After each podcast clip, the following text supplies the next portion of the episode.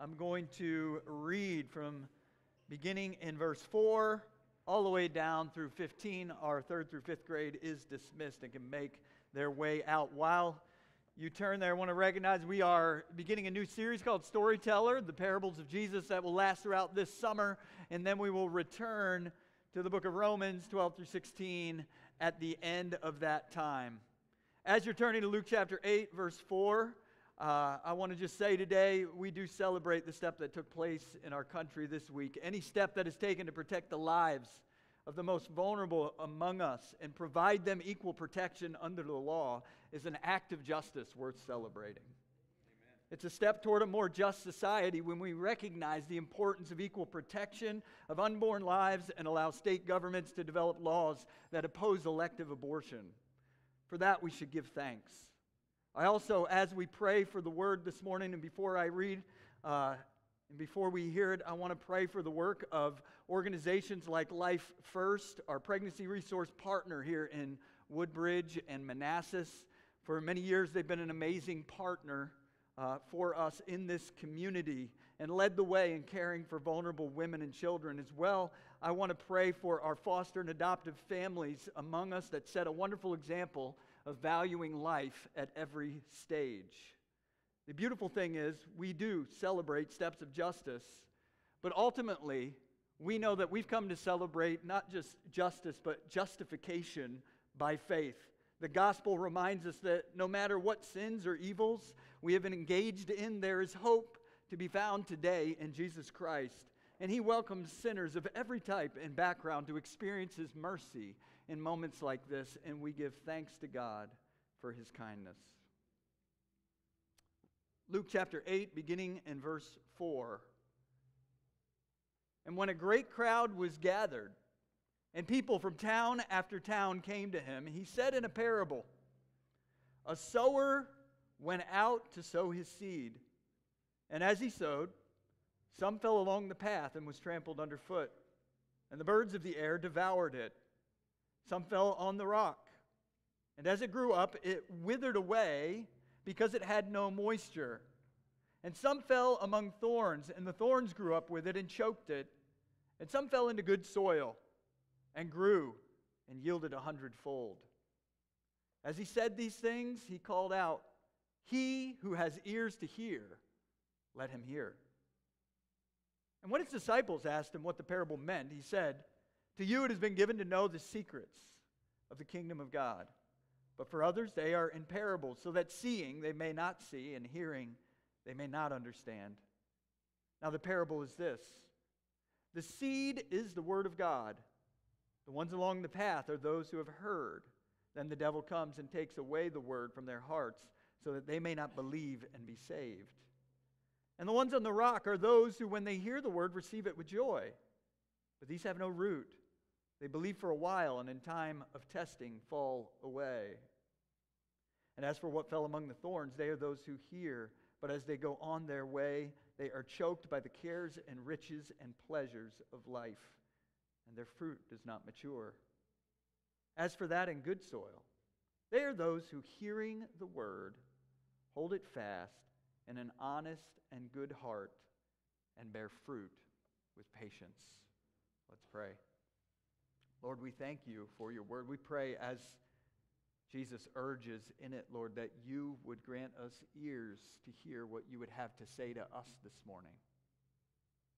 Lord, we are grateful that you have given us this opportunity to uh, turn our attention to your word. God, would you help us not to just hear it on a superficial level, Lord, but to be receptive to it. or to examine ourselves, to lean in for how you want to shape and transform our lives.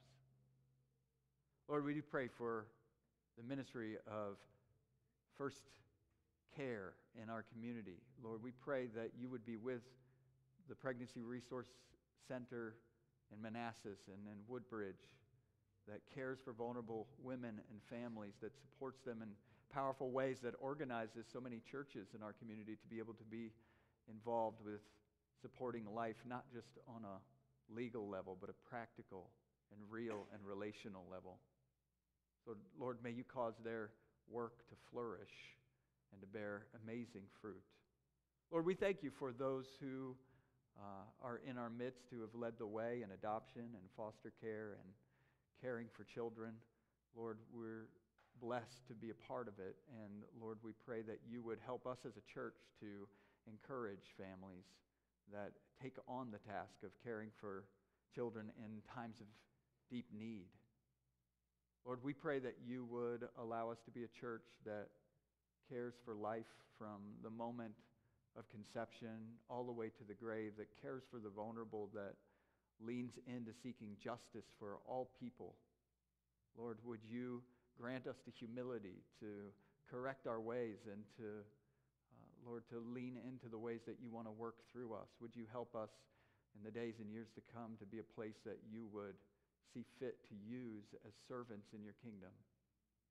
Lord, give us ears to hear even as we listen to your word today. In Jesus' name, amen. In some sense, I want you to see that this passage is all about false expectations. Uh, you know, this week, actually, I'll be leaving this afternoon with my family to go down and join our other Praetorian Project pastors and church planters at our annual Praetorian Project family retreat.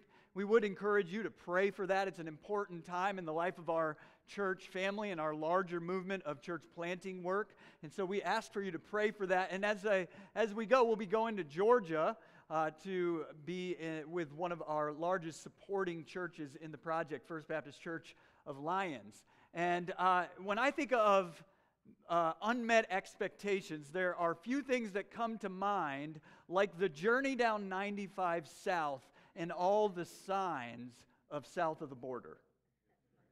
I mean, how many of you have ever pulled in and stopped at south of the border? Only a few brave souls among us.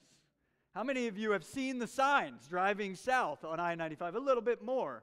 But all the way, as you drive down 95 south, you begin seeing advertisements to the greatest show on earth, the greatest amusement park ever made, the greatest restaurants that you could possibly imagine, delicacies that have only been described in fairy tales are found at south of the border. Some of you have never decided to get off the exit. And, and, the advertisements, I mean, it's not that there's just one sign, it's that you're inundated driving south with sign after sign about the glories of south of the border. And so one time, our family decided we were going. We went ahead and turned off of the exit. We headed into south of the border, and it was the epitome of unmet expectations. Yeah, I mean, if you go there, it's basically a bunch of souvenir shops, some, you know, not so great restaurants, and broken down amusement park rides. Supposedly, they're going to make some pr- improvements. But in some sense, this is the same experience that the disciples are wrestling with, strangely, in the ministry of Jesus. They have had a certain set of expe- expectations of what would happen when the Messiah promised the Son of David would arrive on the scene. And now Jesus is there, and in some sense, their expectations are not being met. It's not everything that they thought it would be. And so, this passage and this first parable, which might be the most well known of all of the parables, is meant to address their unmet spiritual expectations about the ministry of Jesus and how his kingdom was going to be established and roll forth. And so, here in this most well known parable, the parable of the soils, Jesus is addressing some false expectations his disciples and the crowds had about his own ministry. You see, from the time that John the Baptist identified Jesus at his baptism, everybody, if you're familiar, you remember this? John sees Jesus coming and he says, This is the Lamb of God that takes away the sins of the world. Well, these disciples began following Jesus at that time. John said, He must increase and I must decrease. And the focus goes on to Jesus, and expectation levels go high. And they're just waiting for this glorious time of God's kingdom powerfully moving. On one level, the disciples had been overwhelmed and amazed by Jesus' miracles and teaching. And on another hand, they were surprised with the fact that many of the religious leaders had adamantly rejected him. Most Jewish people expected that when the Messiah arrived, it would be a one stage, all in a moment rescue victory scene as Israel was freed politically and renewed spiritually and would begin to flourish in every manner, kingdom without end, as the son of David promised and prophesied assumed his throne forever. But that is not what was happening with Jesus. The reception to his message and ministry was varied and mixed. So much so that we see that in Luke chapter 7, the, the chapter that precedes where this parable is located in the Gospel of Luke. There's a little bit of background, but we see in chapter 7, this immediately preceding chapter, that John the Baptist had been imprisoned by the political leaders, and Jesus hadn't sprung him out in some powerful way. So John the Baptist begins to wonder himself whether Jesus is really the Messiah. You can read all about it in chapter 7. And John sends messengers from prison to Jesus to ask one question, and it's this Are you the one who is to come, or should we look for another? You see, John, he goes from the Lamb of God who takes away the sins of the world to this moment where his expectations haven't been met. And he says, Wait a minute, Jesus, are you the one? Or should we look for another? It was a fair question that revealed that even John the Baptist, with his certainty at Jesus' baptism, is now uncertain as things develop. And so Jesus answers John by showing that the things that Isaiah the prophet had said the Messiah would do heal the lame, give sight to the blind, give hearing to the deaf, raise the dead, preach the good news are all happening in his ministry, just had been promised. But that conversation and many of the details that precede this parable highlight why Jesus is Jesus the teaching of Jesus here in the parable of the soils was so important for his disciples and is so important for us. It helps the disciples re envision what the establishment of Jesus' kingdom would be like and reset their expectations for what God was really doing in his own timing through Jesus Christ. You see, through this parable, we're going to see that Jesus establishes new expectations for his disciples that will help them be faithful until they experience the fullness of his kingdom.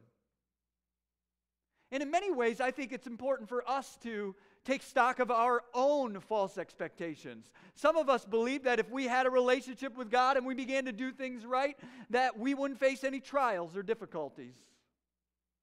Some of us had spiritual false expe- expectations of endless blessing and prosperity because of following Jesus.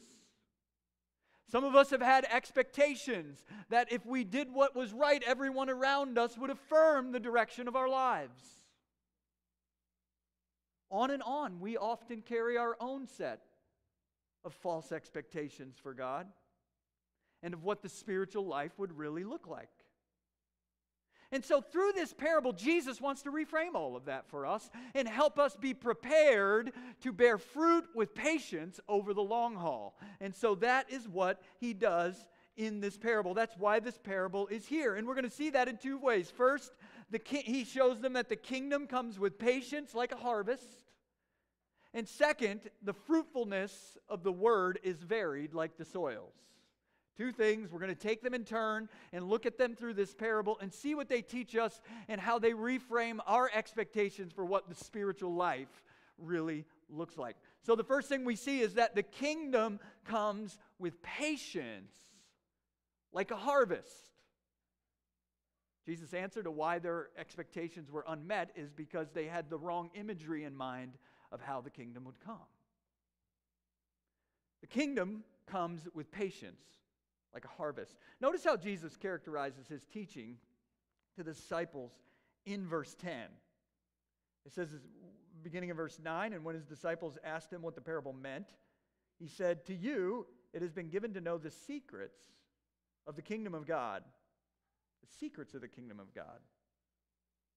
But for others, it's in parables, so that seeing they do not see, he says, and hearing they may not understand.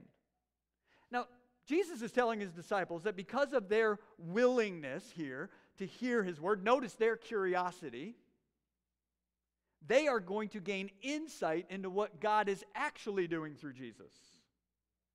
That, that there's, there's something about the way that God is working out his will that has a hiddenness. That the glory and power of it is, to say, beneath the soil. That there's something hidden about what is going on here in the ministry of Jesus. You see, the ministry of Jesus will be carried out in a way that looks more like a mystery that springs forth and is revealed. Now, the word secret here, if you notice in verse uh, uh, 10, he says to you, it's been given to know the secrets of the kingdom of God. Eh, this, this word actually is the Greek word mysterion, which is our English word mystery. Now, Jesus isn't saying, hey, I've got secret things I want you to know, particularly, and I don't want other people to know, most uh, uh particularly. He's saying that I'm going to give you insight into what is not yet seeable about how the kingdom of God works. This word mystery over and over in the New Testament is used to indicate the fact that God's way of working is often hidden below the surface and then springs forth in power in due time. That there are many things that God has been up to all along that have been there in seed form, but we have to wait with patience to see their real fruitfulness. And Jesus is characterizing his ministry this way. He's saying, What I am doing is like a sower who goes out to cast seed. Nobody expects on the day, in the moment, in the season in which the seed is sown, for the fruit to, to be immediately evident, but to wait with time for the harvest to come. And so Jesus says, My kingdom is coming more like the sowing of the seed of the kingdom at this time in the first coming, and a harvest in my second coming. The use of the sower going out to sow and the need for patience as the harvest matured and came to fullness was a common theme of Jesus' ministry. Many of his parables, we're not going to do we're not going to cover all of his parables in this series. We're going to look at 10 of them, but many of his parables are designed to indicate that the work of Jesus through his ministry and through his people would start off like an insignificant seed and would then flourish to fullness in a surprising manner. That this is how he carries out his work. Many of his parables warn that we will misjudge what is happening if we judge too early. If we judge too early, we'll miss out on observing the fruitfulness that God is bringing. We might even discourage the things that are necessary for that fruitfulness to take root if we demand fast fruitfulness. So, either in someone's life or in Jesus' ministry as a whole, this is how he acts. Now, consider how perfect this imagery of seed, planting, and harvest is for the spiritual life that Jesus lays out throughout the gospel. Consider how perfect it is.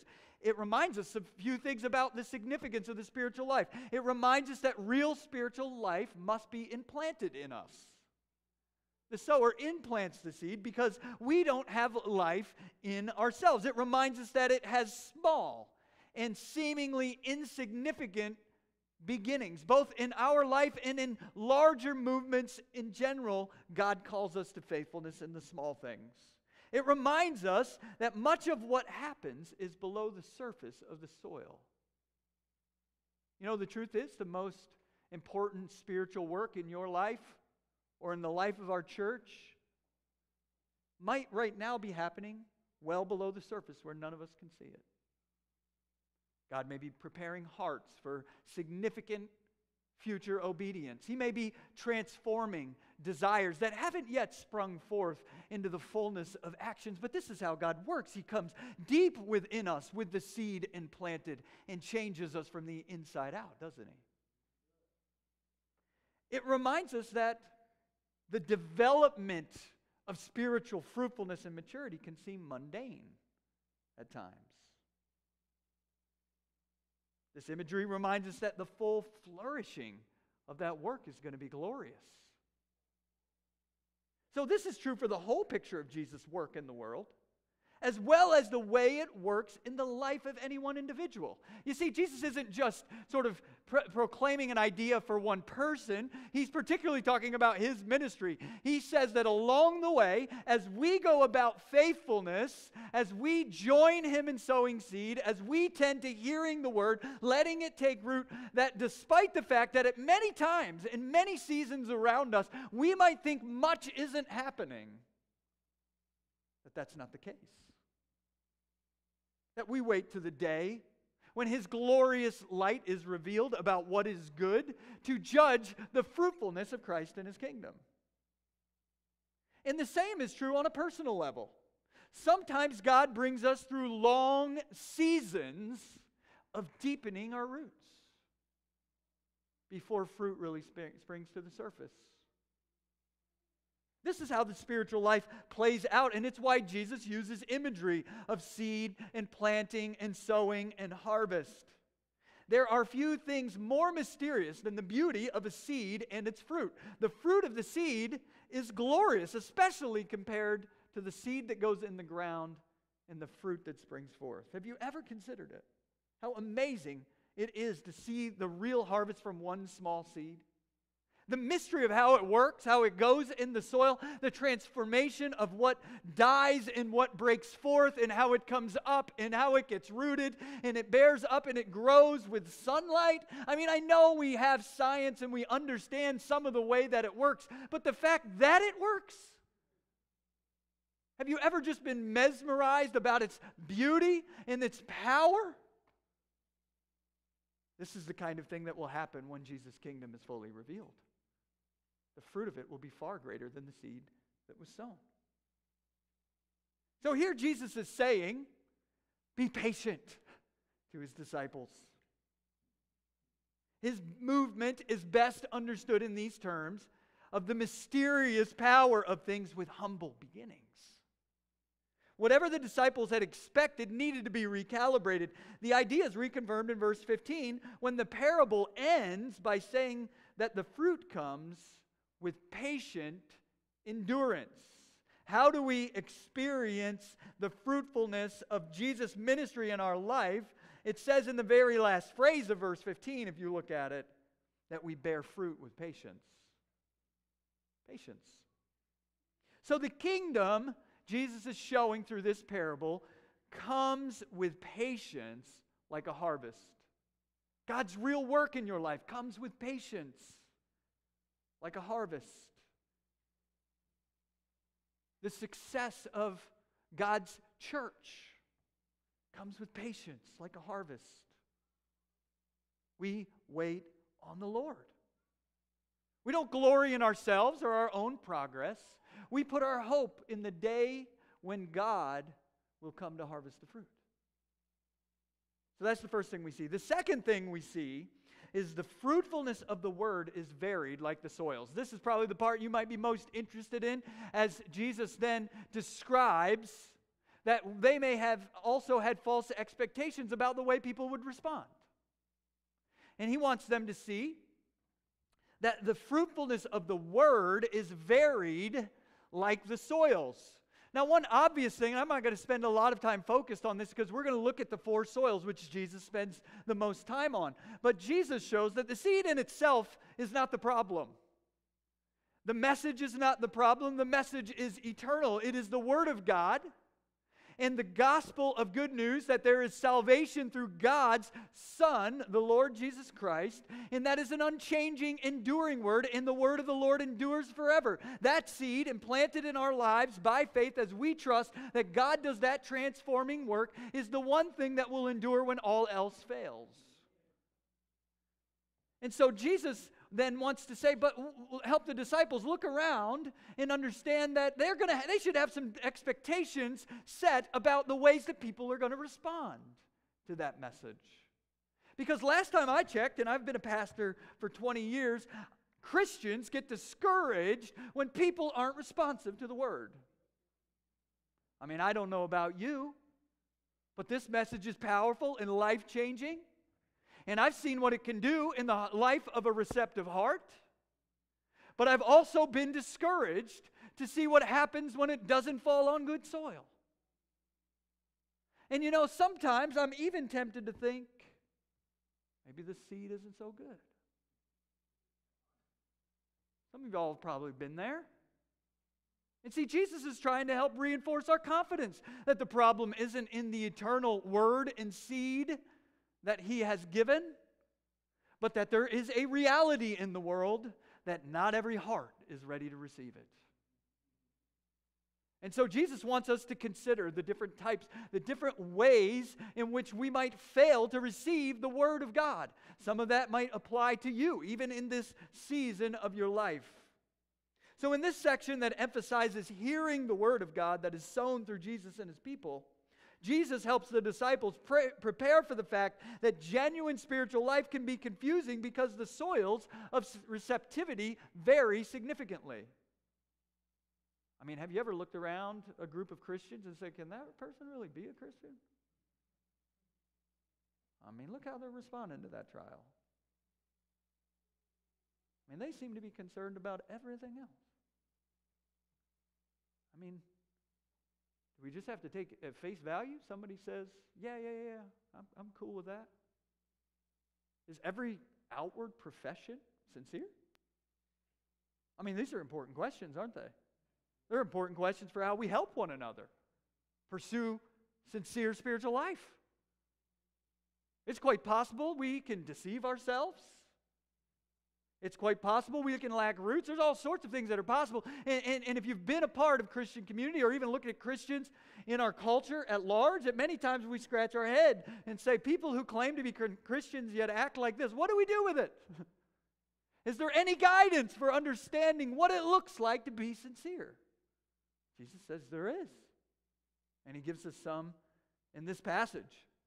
This passage helps us sort through some of those important questions. Since we do not have insight into what is happening under the soil, Jesus gives us some instruction about the sort of things we will observe about spiritual growth in our lives and one another's lives above the soil. Essentially, this imagery helps us to be discerning about the different responses we may see to the gospel as it is proclaimed. And there are four types of responses that Jesus says will give us some categories to help us understand what is going on. So I want, I want, you, I want to just look at those four different types of responses three negative and one positive. Observe that the different types of soils are given in verse 5, 6, 7, and 8. Then they're explained in the same order in verses 12, 13, 14, and 15. In this way, the parable is both for the crowd in general and for the disciples. That means it's actually, this parable is helpful for us to do self examination about our receptivity. Anyone in the crowd can do that. And it's also helpful for us to, as Christians, as we seek to minister to one another, to aim towards sincere spiritual growth. We can help one another with it. And so the disciples here are those who are going to help make it clear and make it plain in the lives of other people so that we don't deceive ourselves. And so we see that, that, that both are at play. The open hearted among the crowd can gain insight and understanding, and the disciples who exemplify in this passage curious listening in verse 9 really get to hear what it's all about. Because of this, the spiritual principle of the soils both applies to people's initial receptivity to the gospel and the ongoing assessment of our receptivity in different seasons of our life as followers of Christ. There are four soils, and three that are not fruitful, and one that is. Because of that, I want to first consider the three that are unfruitful as three ways to be unfruitful. and so let's just think about three ways to be unfruitful. We can be resistant, we can be superficial, and we can be overrun. Jesus gives us those three categories. We'll go through each of them if you didn't get that. First, we see when it comes to responding to the word, some people are resistant. There's a resistance in the life of some. The first place that some of the seed will fall in that category today.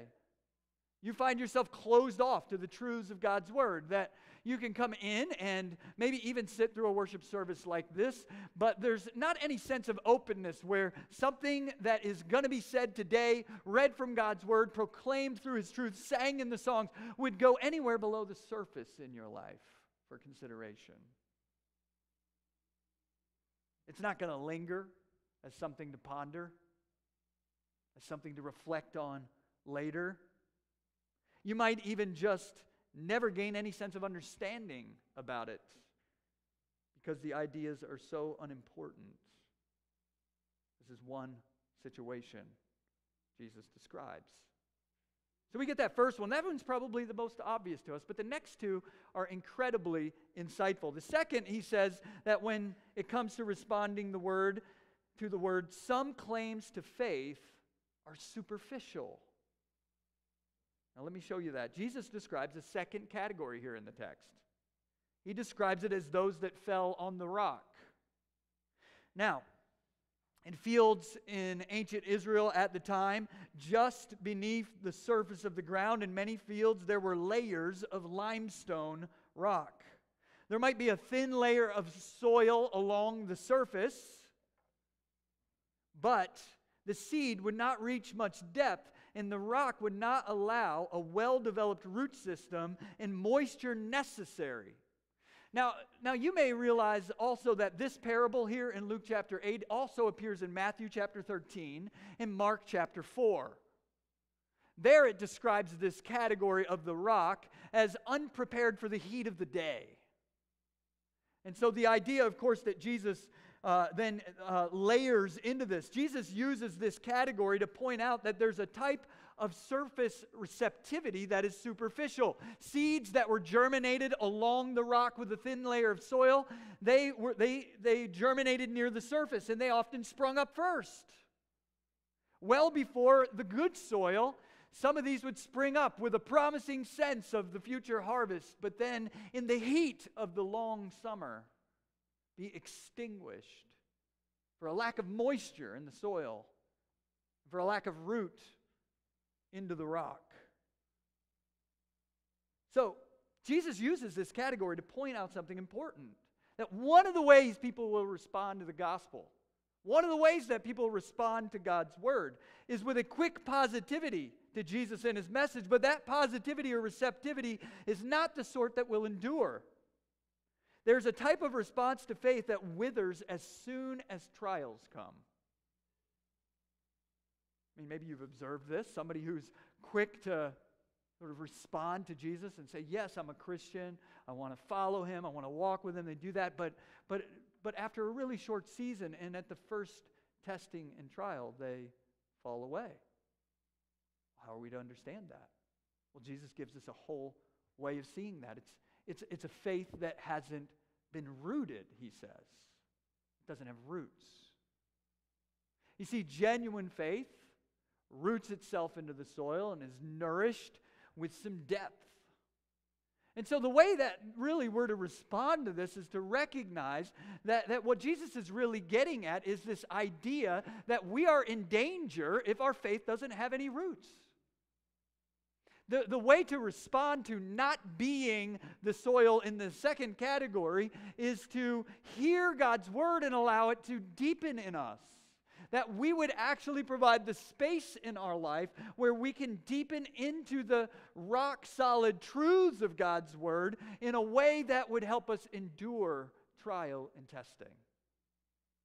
So if you look at your life and, and, and, you see that your spiritual strength wavers at a moment's notice under testing or trial, the response that you would want to have as a response to this soil is that you would learn to become more rooted in the unchanging promises of God's Word. That maybe, maybe you've embraced Christianity or your faith or spiritual things for superficial reasons, reasons that were right on the surface, but didn't have any depth. So now the response is to begin to deepen that. This is Jesus' way of saying that there is such a thing as superficial belief that will be shown in time of testing to be no belief at all. And we should be aware of that. Pursue a faith that is rooted in genuine understanding and trust God through all of these circumstances. So that's the second category of soil superficial. But then there's a third category Jesus describes. He says, when it comes to receptivity to the word, some faith can be overrun by the wrong concerns. Some faith can be overrun. Here's another key insight into why some people are unfruitful spiritually. If you look through your life and you wonder, why is it that I'm unfruitful spiritually? The last category described uh, that we just talked about was a, sort of a, category where there was a quick spring but lacking in roots. Now, this one is different. It describes a seed that is seemingly taking root, one that has gotten rooted into what should be otherwise good soil, but it says has been choked by the thorn bushes that are growing up around it. Jesus uses this category to describe an unfruitfulness in a life that is overrun by other concerns. Look at verse 14. And as for what fell among the thorns, they are those who hear, but as they go on their way, they are choked by the cares and riches and pleasures of life and their fruit does not mature. So here the concerns are with cares, riches, and pleasures of the world. Lesser things is the way we might describe it. You see, it's quite possible that you could be receptive to the Word of God on some level, but have been completely overrun by the wrong priorities.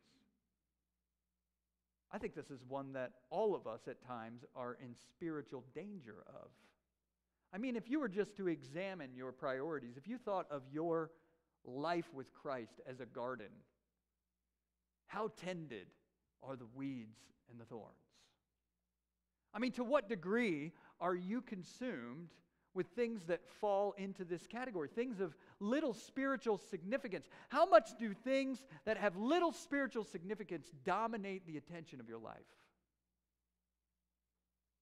Jesus says that we can become overrun by these things. Sometimes that can be incredibly subtle because it doesn't mean that they're, they're all incredi- t- totally unimportant. Do we have cares in this world that we need to tend to? Yes, we do. There are things that we need to be concerned about. But here he's talking about a matter of priority. These things, these things are more dominant in the field of our life, in the section of our ground, such that they're able to choke out the real plant of faith. This is what's being described. We can all imagine it, can't we? In the backyard, in my backyard, we have all of these vines and they just curl up around everything. If you try to plant something, those vines make their way for that and they begin to curl around that. And you can see how they will quickly choke out anything that is trying to spring to life. This is the picture. It's subtle at first, right? Not a big deal. I'm concerned about this and it's growing towards me, right? and before long it's wrapped around the base of my life and it's as time goes on it strangles everything else this activity I'm involved in, no big deal. And truth be told, it might not be a big deal. But it gains ascendancy in our life. All of a sudden, we schedule everything else around it. There's not much time and space in our life for nurturing spiritual growth, for living out our faith in more obvious ways, for being with others in the body of Christ and encouraging them, for serving Christ and his kingdom because we've been choked out. And I, I got to tell you, there's a lot of people in my life who, who have felt a significant call to do something vocational in ministry in their future, who have been choked out by the pursuit of, of a secure 401k. I, I mean, it's, it's a temptation, isn't it? That we would gain security not by surrendering to Jesus and trusting his purpose and plan to flourish in us, but we would gain our security by garnering more for ourselves.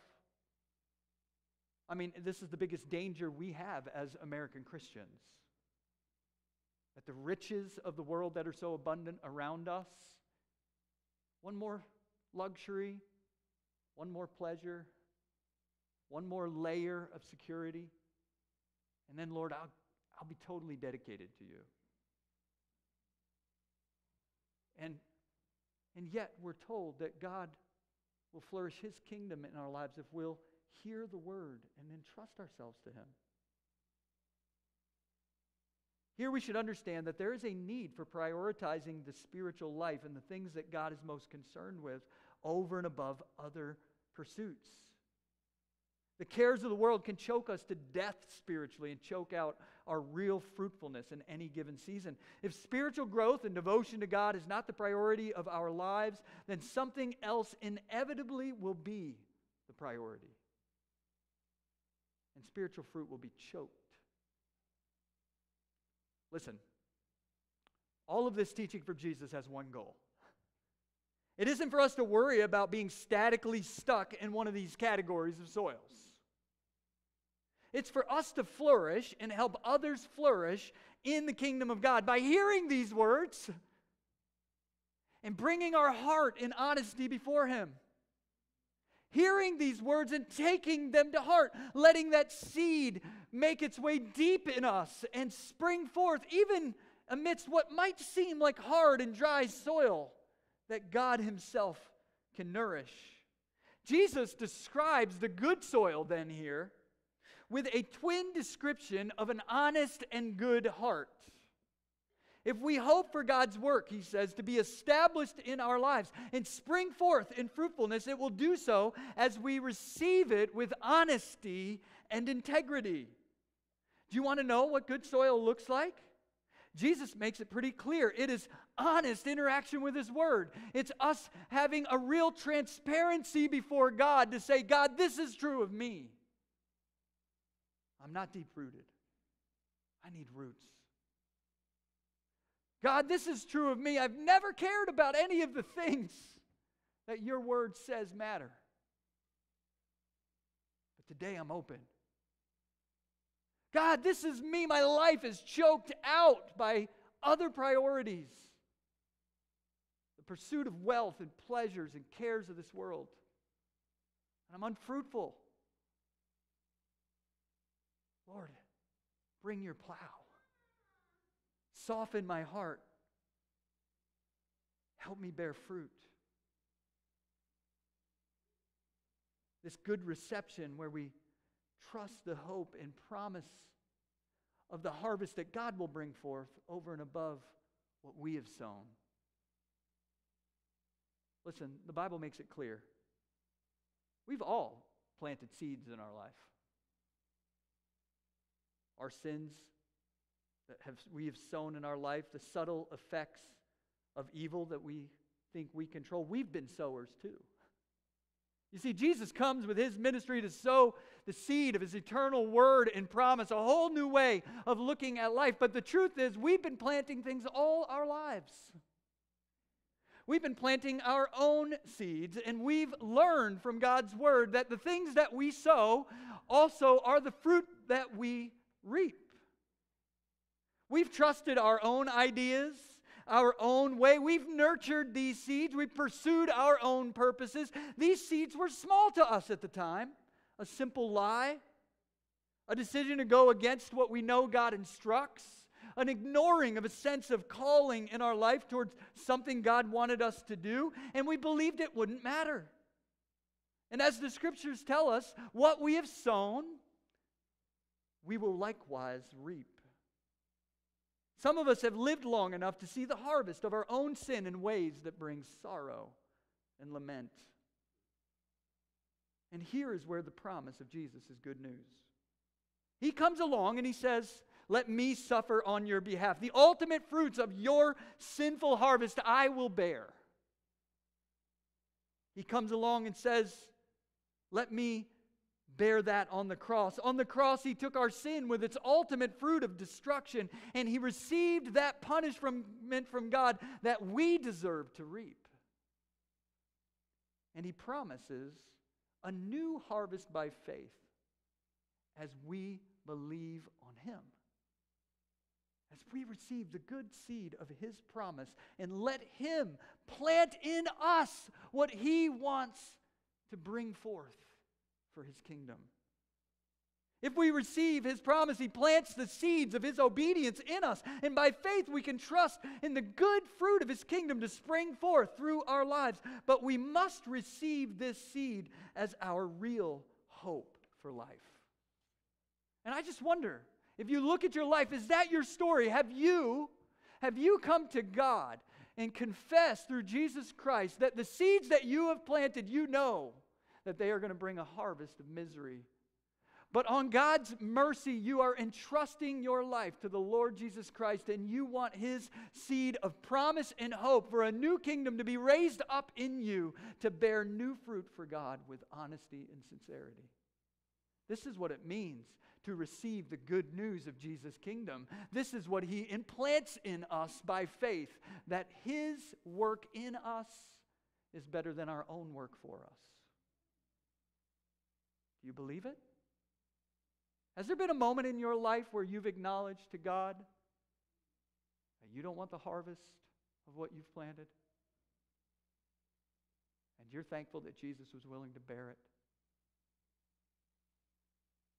Listen, let's, if you have ears to hear, listen. Has there been a moment of sincerity in your life where you've said, Jesus, whatever you want to plant in me through this promise of forgiveness, I welcome it. Let it take root. I want new life. Nourish it and cause me to grow. I belong to you. See, that's a heart of faith. And, you know, the truth is, maybe you've been living on superficial faith that won't survive testing. That's real faith. Maybe you have had that kind of faith choked out of you. You can see a time in your life when, when it was taken root, but so many other cares and concerns have been choking it out. And today you just need to hear this and be reminded to water that seed and entrust yourself to God and weed that garden. Be devoted and see what God can do.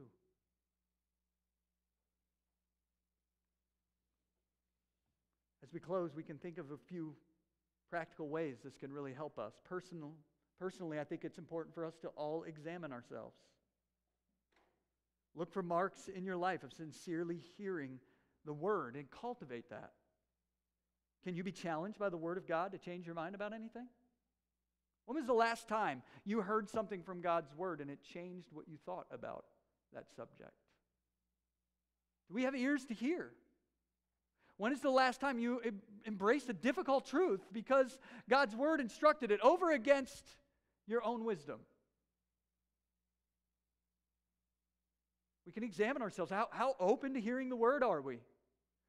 You know, one of the things I often encourage church members to do is to consider how often have I put myself in a place of hearing the word this year?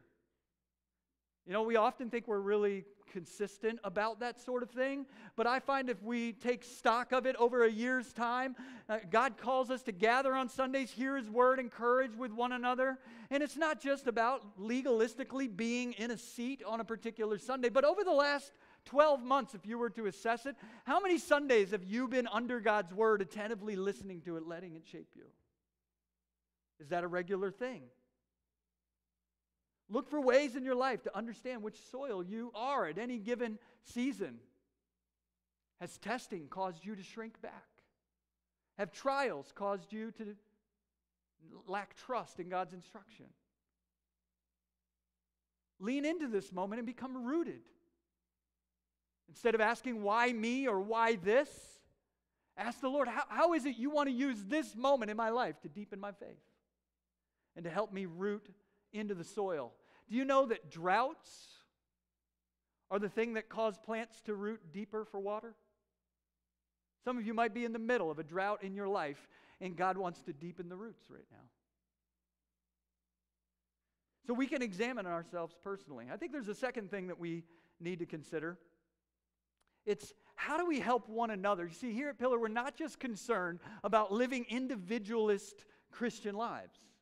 We exist as a body and we come together here and in small groups and in discipleship groups because we want to be able to help one another see and identify what sincere spiritual look, life looks like when it's growing. And so this helps us, you know, it, it helps us realize that we should be quick to listen and slow to cast judgment in people's lives spiritually. Why would I say that? Well, the first point we made is that so much of what God is doing in someone's life is below the surface. Sometimes we look at the, the exterior things we see going on in someone's life and we quickly decide they're doing well spiritually or they're not doing well, and we don't take time to listen and understand what's going on at the heart. What's driving? What sort of thinking is driving the decisions you're making right now? And, and, we quickly shove people aside, but we, we can maintain a lot of hope when we encourage one another, when we help one another, because a lot of the real work is happening beneath the surface in the soil. I think we can also help each other manage false expectations. This helps us realize the danger of these false expectations that will cause us then to cast aside genuine faith.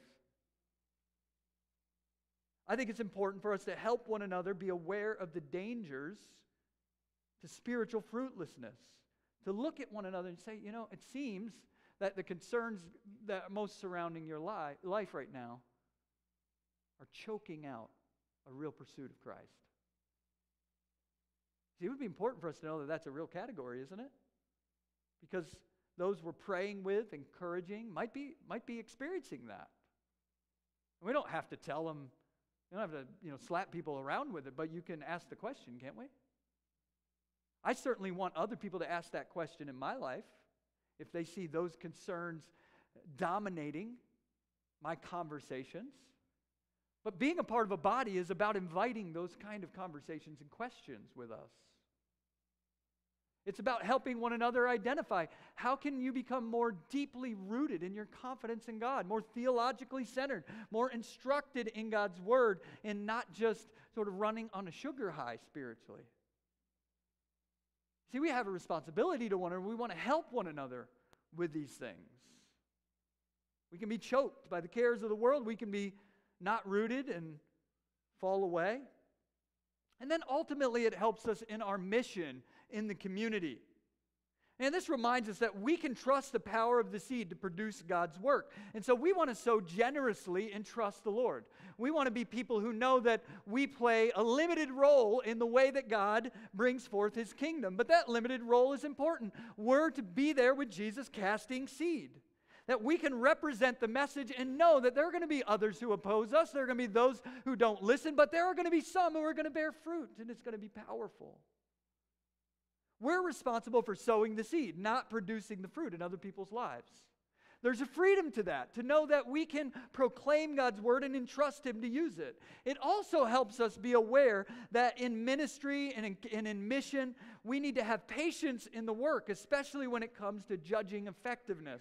We can focus on the quality of our inputs and let God determine the outputs.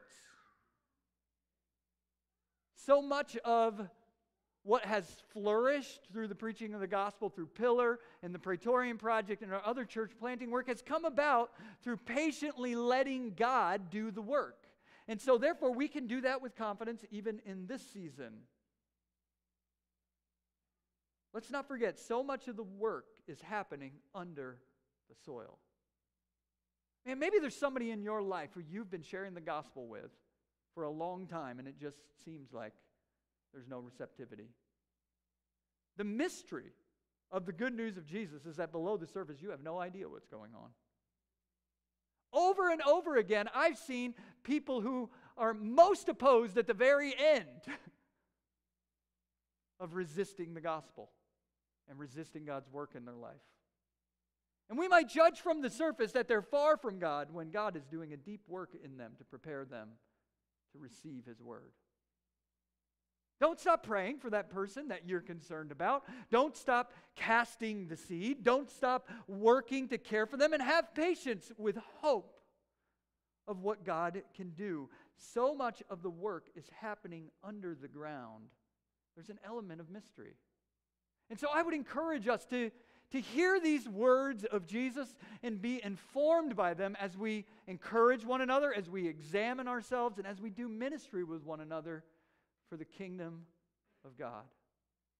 Let's pray together. Lord, we thank you for this day. We pray that you would allow us to hear these words in a way that would bring about genuine faith, that you would stir us to fresh growth in action and fruitfulness. Lord, give us ears to hear. Lord, I pray for the person that may be here today who's been resistant for many years, but the gospel is it, it, it's hit them as good news for the first time as they realize that Jesus desires to plant something good in their life even though they've squandered so much through their own sin. Lord, would you grant that person faith now to call upon you and be saved? We pray for this in Jesus' name.